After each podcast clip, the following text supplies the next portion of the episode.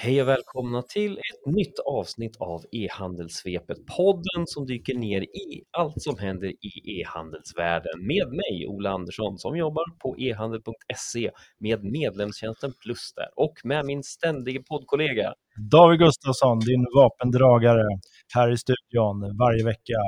Och idag har vi stjärnbesök också. Remote förvisso, men typ nästan i studion. Emma Hernell ska vi få stifta bekantskap med snart. Hon är VD på HUI Research. De jobbar ju med kunder i detaljhandeln och eh, fokuserar på uppdrag eh, kring insikter om konsumentbeteenden och konsumenttrender.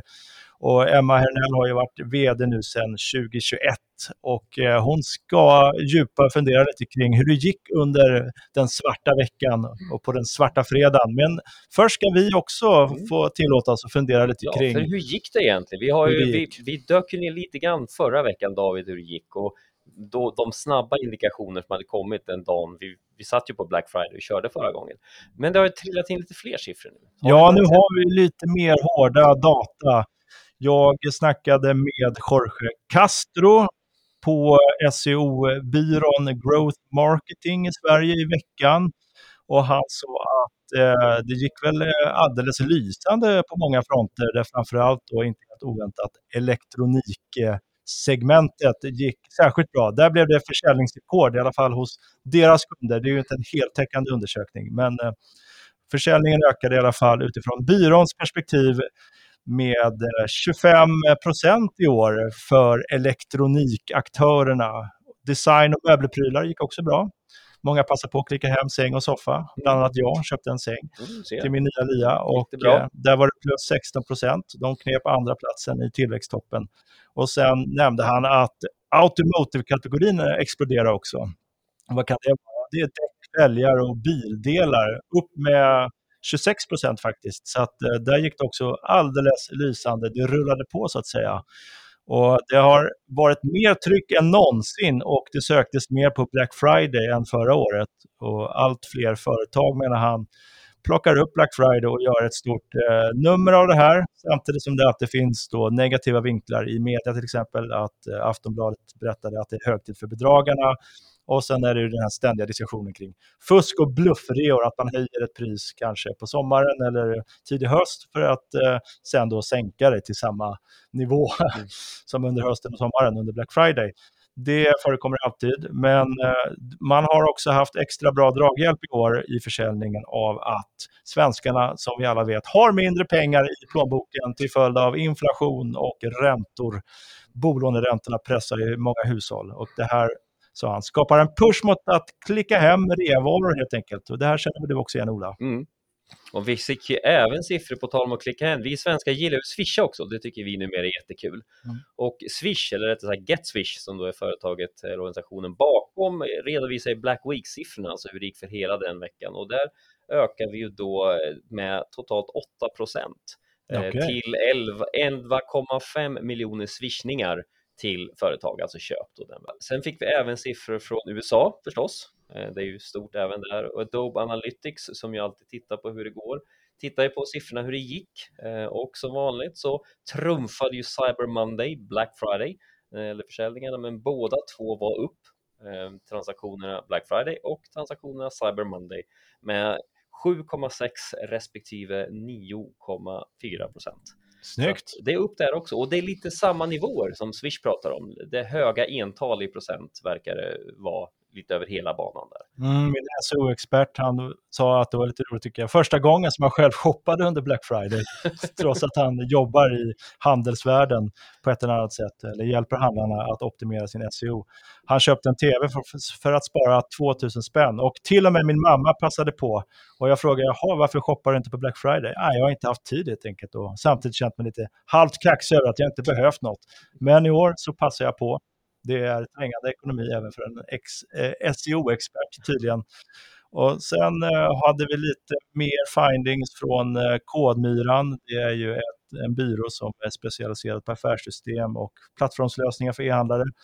Och eh, där noterade man också en större ökning bland deras kunder. Då. Det har gått bra, sa man där, och eh, man eh, hade ju farhågor om att det kanske skulle gå lite sämre i fjol, men det blev ju tvärtom. Och man har även sett att orderingången är större än i fjol, men det man också ser att man har köpt lite billigare varor än tidigare. Och eh, han har inte gjort, gjort de här premium och eh, lyxinköpen helt enkelt. Man har jagat ännu mer rabatter och deras marknadskoordinator där, eh, Solidad, hon sa att eh, man ville ha reor liksom på minst 40 procent i år. Man nöjde sig inte med 20-30 utan 40 och uppåt. Riktiga reor. Och eh, inköpen var mer behovsstyrda. Färre impuls och mm. eh, mindre av ströhandling så att säga. Man prioriterar att handla sånt man verkligen behöver. Vad kan det vara? Hemelektronik till exempel, som vi nämnde tidigare. Köksutrustning, skönhetsprodukter faller ju kanske lite utanför den behovsstyrda handeln, men många vill ju kunna sminka sig mm. på daglig basis. Så att det är också behovsstyrt kan vi säga. Sen är det också lite intressant att de stora jättarna, alltså om vi pratar om Amazon och även i Kina då för sin singel, säger Alibaba, JD.com, säger ingenting. Nej. De har verkligen i, i sagt absolut ingenting om hur det har gått. Vad indikerar det då? Ja, det är en jättebra fråga, men det känns också som att förmodligen så är ökningarna inte så förstås bra som de vill. Eh, och kanske till och med att de har tappat lite, vi vet ju ingenting. Amazon gick ut med att en miljard produkter köptes. Det är allt vi vet. Okay. Eh, vilket ju inte är inga, det är ju många produkter. Men vi vet ju inte på helheten, så att, eh, det är lite intressant att de absolut största inte har släppt några större insikter hur det har gått, annat än förstås något, de hittar alltid på något rekord eh, utan att säga vad det bygger på. Men det hintar om att det kanske inte gick alldeles lysande då? Nej, förmodligen inte. Solidad här, marknadskoordinator på Kodmyran, hon ser också en tydlig läppstifts, läppstiftseffekt, svårt att säga. Vad är det för något Ola? Jo, det är det här ekonomiska fenomenet där konsumenterna tenderar att prioritera att unna sig små lyxinköp ändå, men de är små som kosmetika eller skönhetsprodukter i tider av ekonomisk nedgång och osäkerhet. Man ska ta med fasen vara snygg i alla fall, även om plånboken är urgröpt. Men generellt så var det en minskad eh, köphysteri i, i år och eh, köpen var generellt mer eh, genomtänkta. Och även har vi ju tittat lite på hur det gick under det amerikanerna i alla fall kallar för Cyber Week som eh, hakar i direkt efter Black Week på måndagen där. Och den försäljningen ökade enligt ett stort konsultbolag med 6% jämfört med förra året och nådde 298 miljarder dollar globalt. I USA var det plus 71 miljarder dollar, det var en ökning med 5 procent och i Europa var ökningen ännu större, hela 10 procent. Så att eh, Cyber Week har också haft ett bra game och den är också ganska teknikfokuserad och elektronikprodukter verkar ju gå bra i hela världen just nu.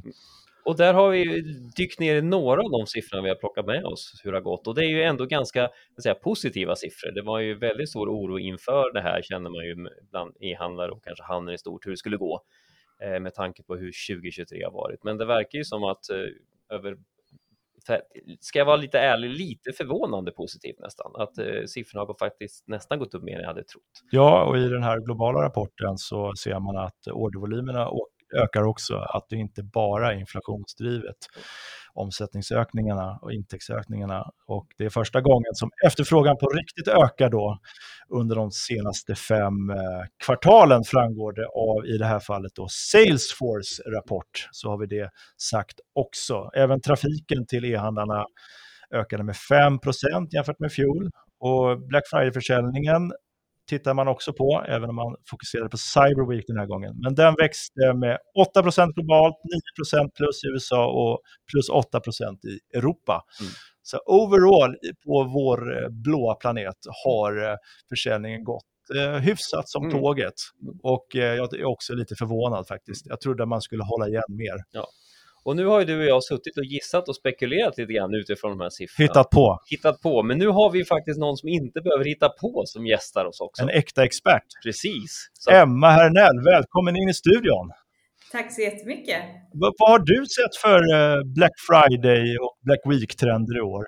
Ja, men vad spännande att ni berättar om de här eh, ganska, skulle jag också säga, förvånande tillväxttalen. Eh, det, när jag har frågat runt och vi har tittat lite grann så är det många som säger ungefär som förra året. Eh, men de här tillväxttalen får man ju komma ihåg också med, i löpande priser, det mesta ni refererar till, så det är en inflation i det eh, också naturligtvis. Men det ligger också i linje med det vi såg i senaste e-barometern, att vi har faktiskt ett eh, trendbrott där e-handeln eh, växer igen. Så det är, ju, det är ju väldigt roligt att se. Vad driver utvecklingen där tror du? Och vad beror trendbrottet på? Jag skulle tro att vi hade en period eh, när eh, Ja, men dels handlar det om vilka jämförelsetal vi har naturligtvis, vad vi jämför oss med.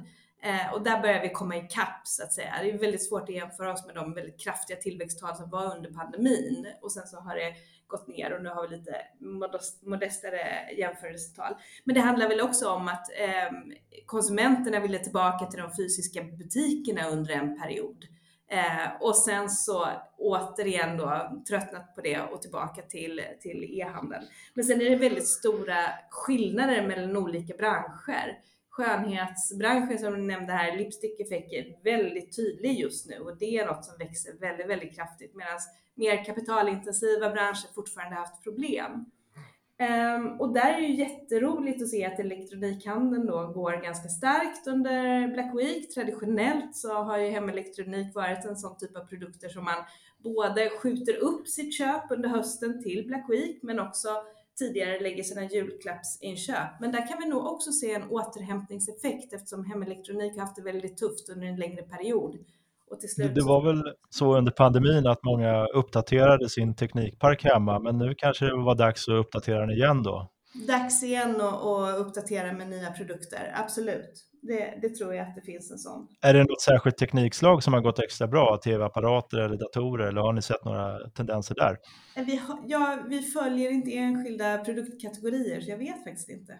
Nej. Eh, Och eh, hur stor var inflationseffekten i år? Det är en svår fråga att svara på, men vad, vad har ni sett för inflationseffekter då? Nej, men jag skulle, jag skulle säga att det ligger nog mellan 5 och 10 procent här någonstans, lite beroende på vad det är för för bransch vi, vi är i så att säga. Så det äter ju upp en hel del av de här ökningarna. Var det mer eller mindre vad ni trodde eller var det ungefär där det skulle ligga? Ungefär, ungefär förväntat skulle jag säga. Mm. Och hur utvecklades volymerna då? Om man tittar på eh, orderingången och eh, på volymsidan? Mm vi har, jag har ju inte de, jag har inte sån statistik för Black Week, eh, men däremot så det vi har pratat med så säger de vi har pratat med att det är ungefär samma nivåer som förra året, alltså plus minus mm. noll egentligen. Eh, men en sak som jag noterar det är ju också att den här rean blir ju längre och längre. Det har vi sett eh, senare år och också de här beskeden som kommer. Cyber, ja, nu är det Cyber Monday och sen ja, vi förlänger till på onsdag och så några ligger kvar och, och fortsätter att förlänga. Så den här perioden blir längre. Och det talar väl också för att några av de här branscherna som nu visar sig ha gått bra under Black Week och som har haft det tuffare tidigare, de har en hel del överlager som de vill göra sig av med helt enkelt nu. Och de lagren har räckt eh, ett tag. Sen tycker jag att det är spännande att se att man fortfarande jobbar rätt mycket med generella prissänkningar. Alltså att man sänker 20% 30% 40% på hela sortimentet i en hel del branscher eller en hel del butiker.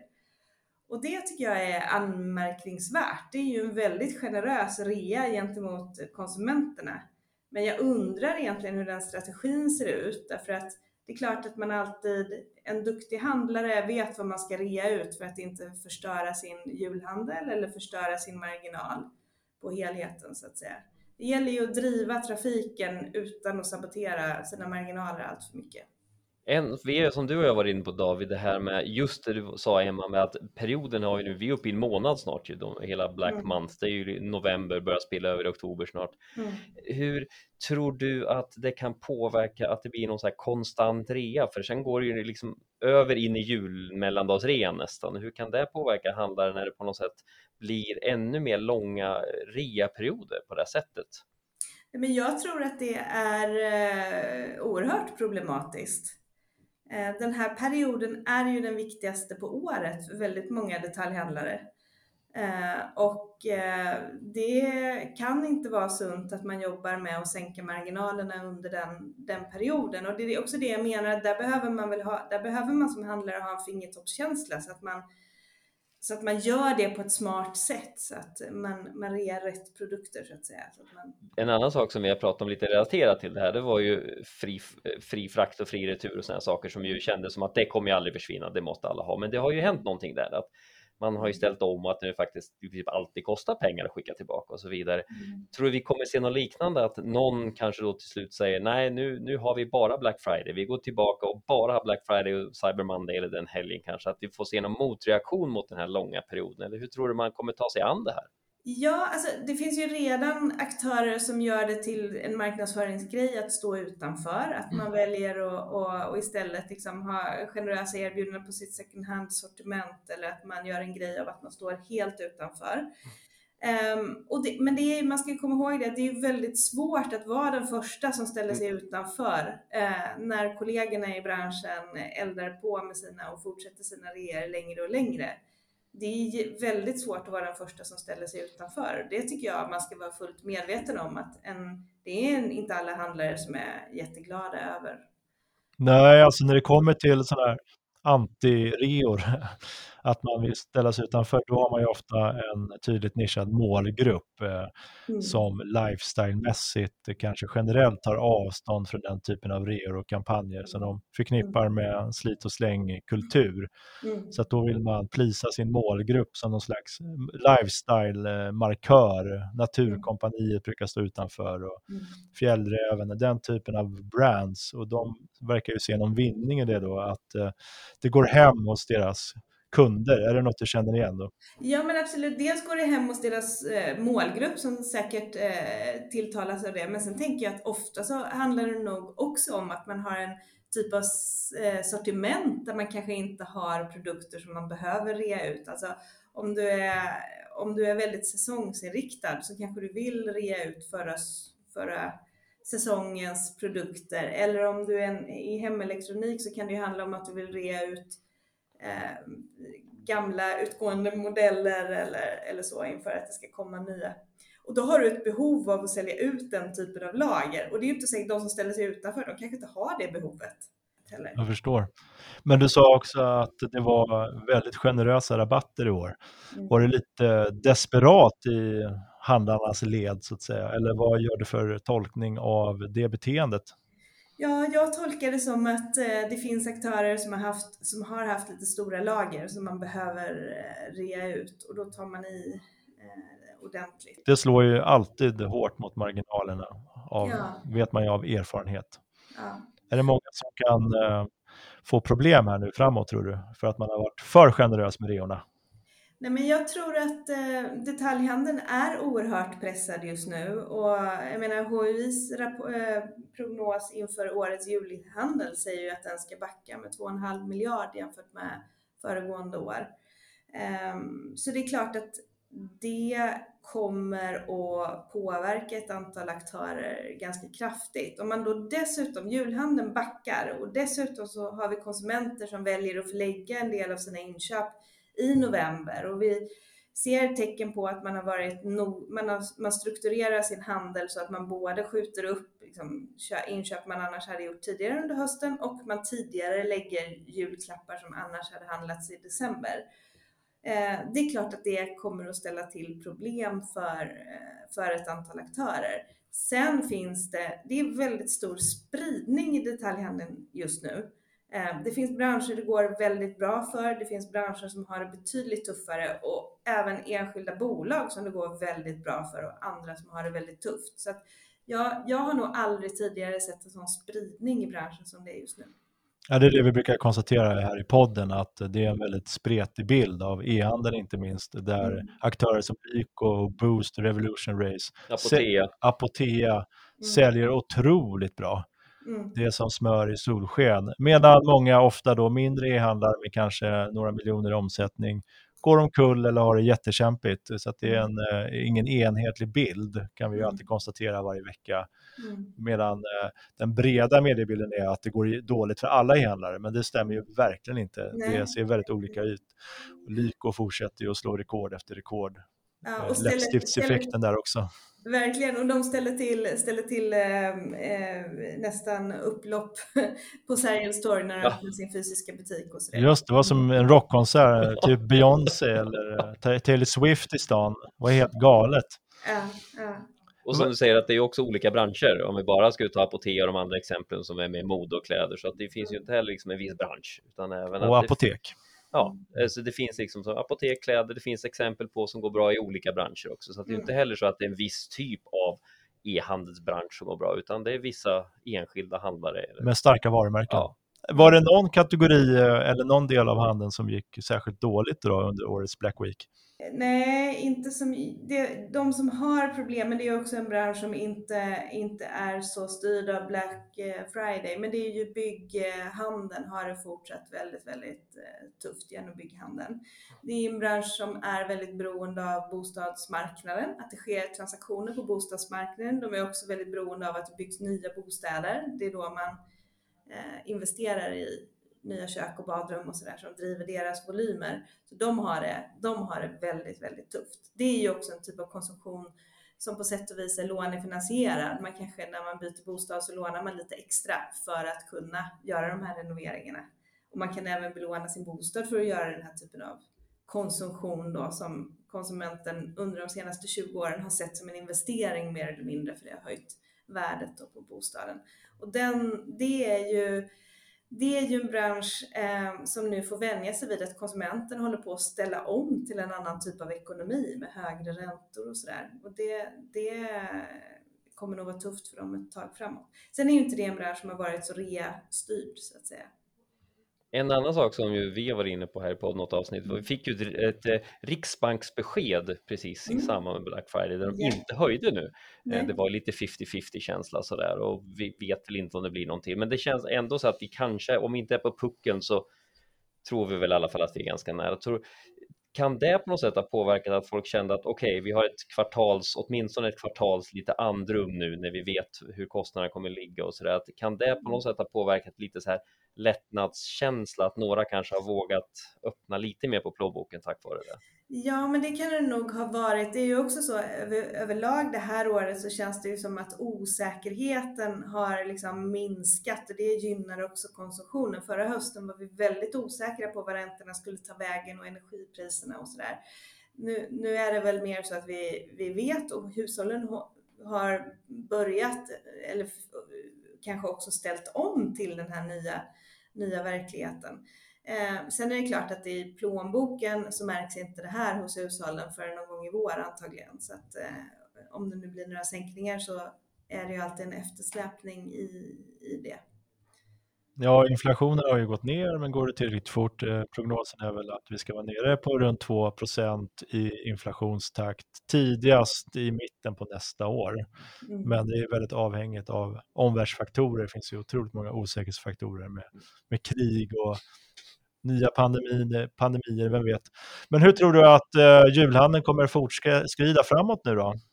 Nej, men jag kan tänka mig att det blir som det har varit de senaste åren, att det blir en liten lugn period, början på december, därför att julhandeln började redan under Black Friday och sen drar den säkert igång eh, inför julen igen. Vår prognos är ju visserligen en tillbakagång då och den är, det är en så kraftig tillbakagång så det har vi inte sett sedan början på 90-talet att den liksom minskar så mycket ett år. Å andra sidan så, beror- så ligger det i vår prognos ändå att det är en mindre minskning än konsumentens köpkraft så att säga. Konsumenternas köp, köpkraft har minskat ännu mer, vilket innebär att dels att man får spara lite för att ha råd med den julhandel man vill ha och dessutom kanske man nallar lite över de pengar man egentligen ska ha i januari. Så vi, vi tror väl egentligen att januari kommer bli den fattigaste månaden på väldigt, väldigt länge för många. Den fattigaste månaden blir extra fattig nästa år. Exakt. Mm. Just det, det blir havregrynsgröt. Halva portioner. Den är ju alltid fattig. Ja. Och eh, blir det ett dråpslag mot handeln då, där jan, jan, januari, februari? Det kommer bli eh, tuffa månader nu efter reafrossan. Och... Då blir, det, då blir det tuffa månader och, eh, och det blir den här januari är alltid en lugn månad i handeln. Det blir lite liksom återhämtning för medarbetarna och, och nya tag inför eh, för vårsäsongen som sen kommer. Mm. Vi pratade ju om, eh, vi var ju alla tre lite förvånade om uppgången, att den kanske var lite bättre än vad jag trodde. Men utöver det, om var det någonting som stack ut som du överraskades av utifrån det du och ni har sett eh, från årets Black Friday, Black Week? Ja, men det var nog det, var nog det att det var lite mycket generella sänkningar, lite högre sänkningar kanske än förväntat. Eh, jag var också i London under Black Week och Black Friday och kunde konstatera att det var väldigt mycket folk ute på gatorna i shoppingstråken. Eh, och det var lite samma tendenser där, att det var i mass market-segmentet framförallt så var det mycket generella prissänkningar. Och eh, i år blev det lite av en tvärtom-effekt, för i fjol så minns jag att det var mycket snack om att Black Friday, Black Week kanske har spelat ut sin roll, reor kommer och går hela tiden, man vill eh, komma ur den där hetsen, att det är kopplat till en vecka. Men nu verkar ju Black Friday gjort någon slags comeback med buller och bång. Delar du den bilden? Ja, det gör jag och det är kanske också så att det är en väldigt, eh, det fortsätter det här prisfokuset, en prisfokuserad konsument som väldigt gärna vill göra fynd och som är noggrannare och planerar sin konsumtion.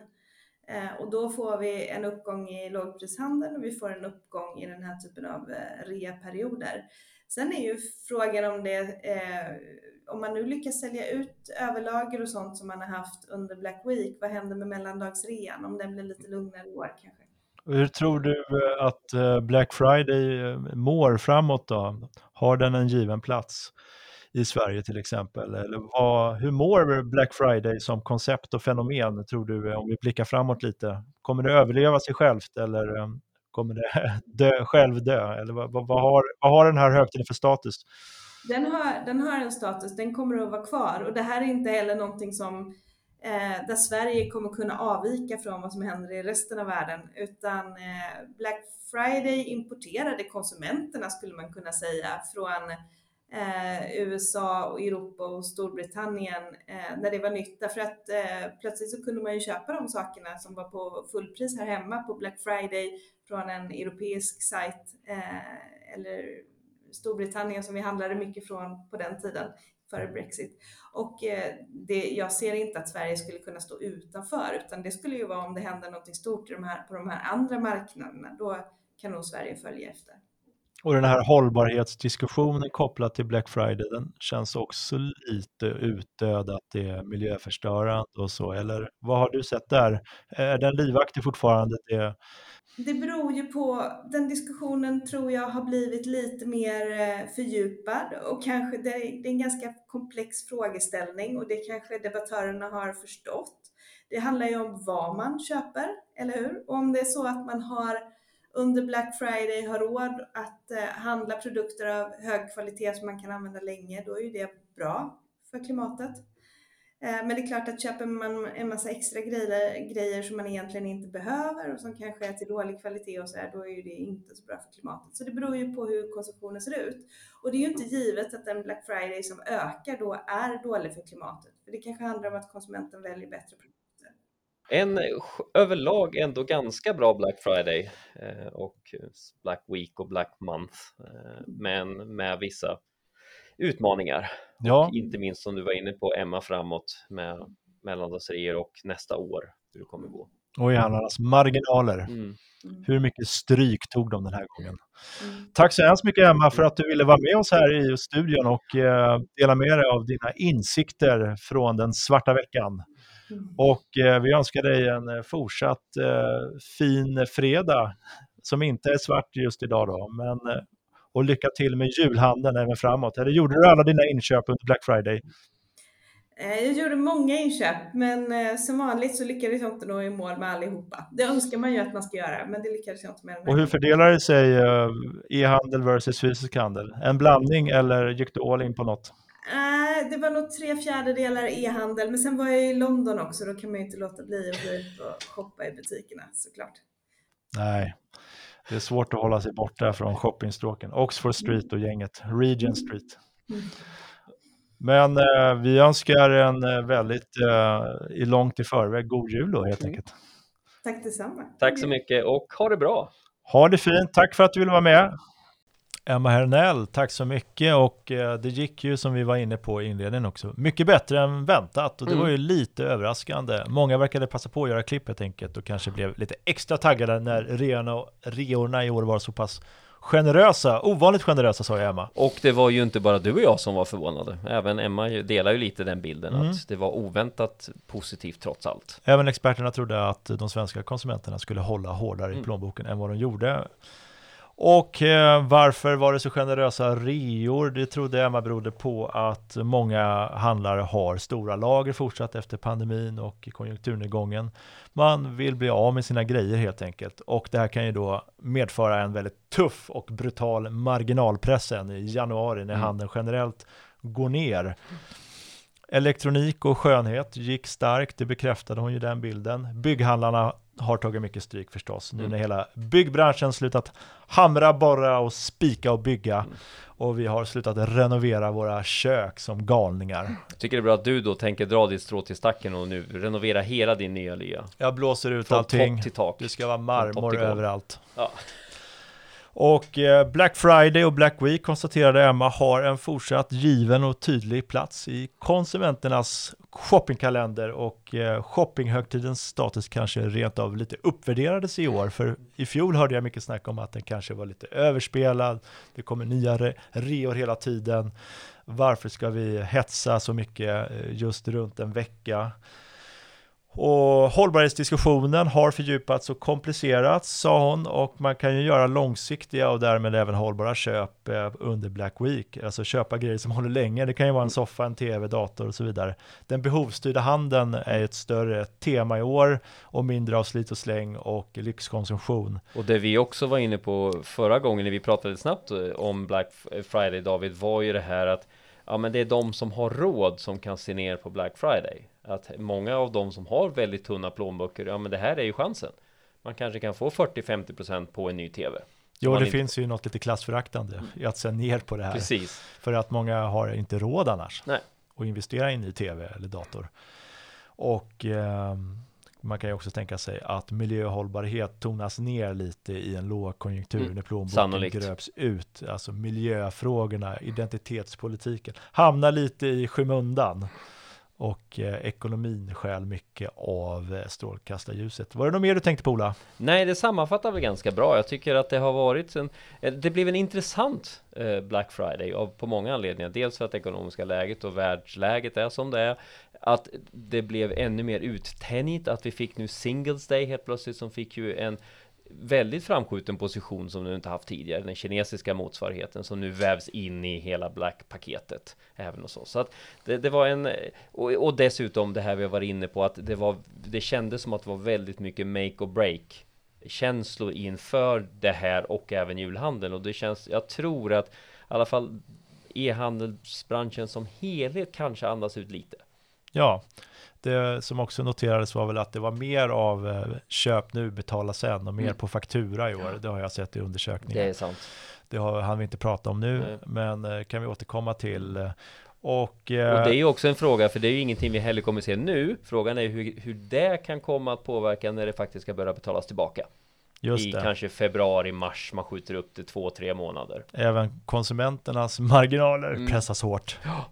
Och sen är det ju intressant att det här numera är kanske ännu mer än en black month. Det är two black months Ja, snart precis. och Ja. hakar i i mellandagsrea nästan. Mm. För att det var ju många handlare som förlängde Black Mm. Friday Ja. till den 27, 28. Det, det noterade jag också Mm. när jag var ute och letade säng, att du har ända till måndag eller tisdag på Mm. dig. Och Medan vissa hade sådana här räkneverk då för att vara on the edge. Men Mm. många förlängde. Mm. Och det är många har ju förlängt i princip hela den här veckan. Då är vi liksom en vecka över redan. De körde hela den här veckan. Och då är vi ju egentligen, eftersom mellandagsrean nu nästan börjar före jul. Och det gjorde ju även långt innan Black Friday. Vi pratar ju en två veckors period där det kanske är lite reapaus. Just det är det. inte så mycket mer så att snart har vi växt ihop. Och snart är det rea året om. Ja, även den här delen av året. Ja, och det var veckans snack i e-handelssvepet. Veckans svep helt enkelt med stjärnexpert i studion, Emma Hernell, VD på HUI, undersökningsföretaget. Och ni följer oss som vanligt eh, på ehandel.se för de senaste nyheterna och i våra sociala medier förstås. Eller så kan man gå in och läsa lite mer fördjupande artiklar på e-handel plus som Ola redaktör har. Ja, så att ni klart ni vill hänga med oss för att ha koll på vad som händer i e-handelsvärlden. Och även här i podden i nästa avsnitt, för vi är snart tillbaka igen. Snart är vi tillbaka. Ta hand om er där ute i snöslasket och eh, ha en bra helg nu. Puss hej! Hej då!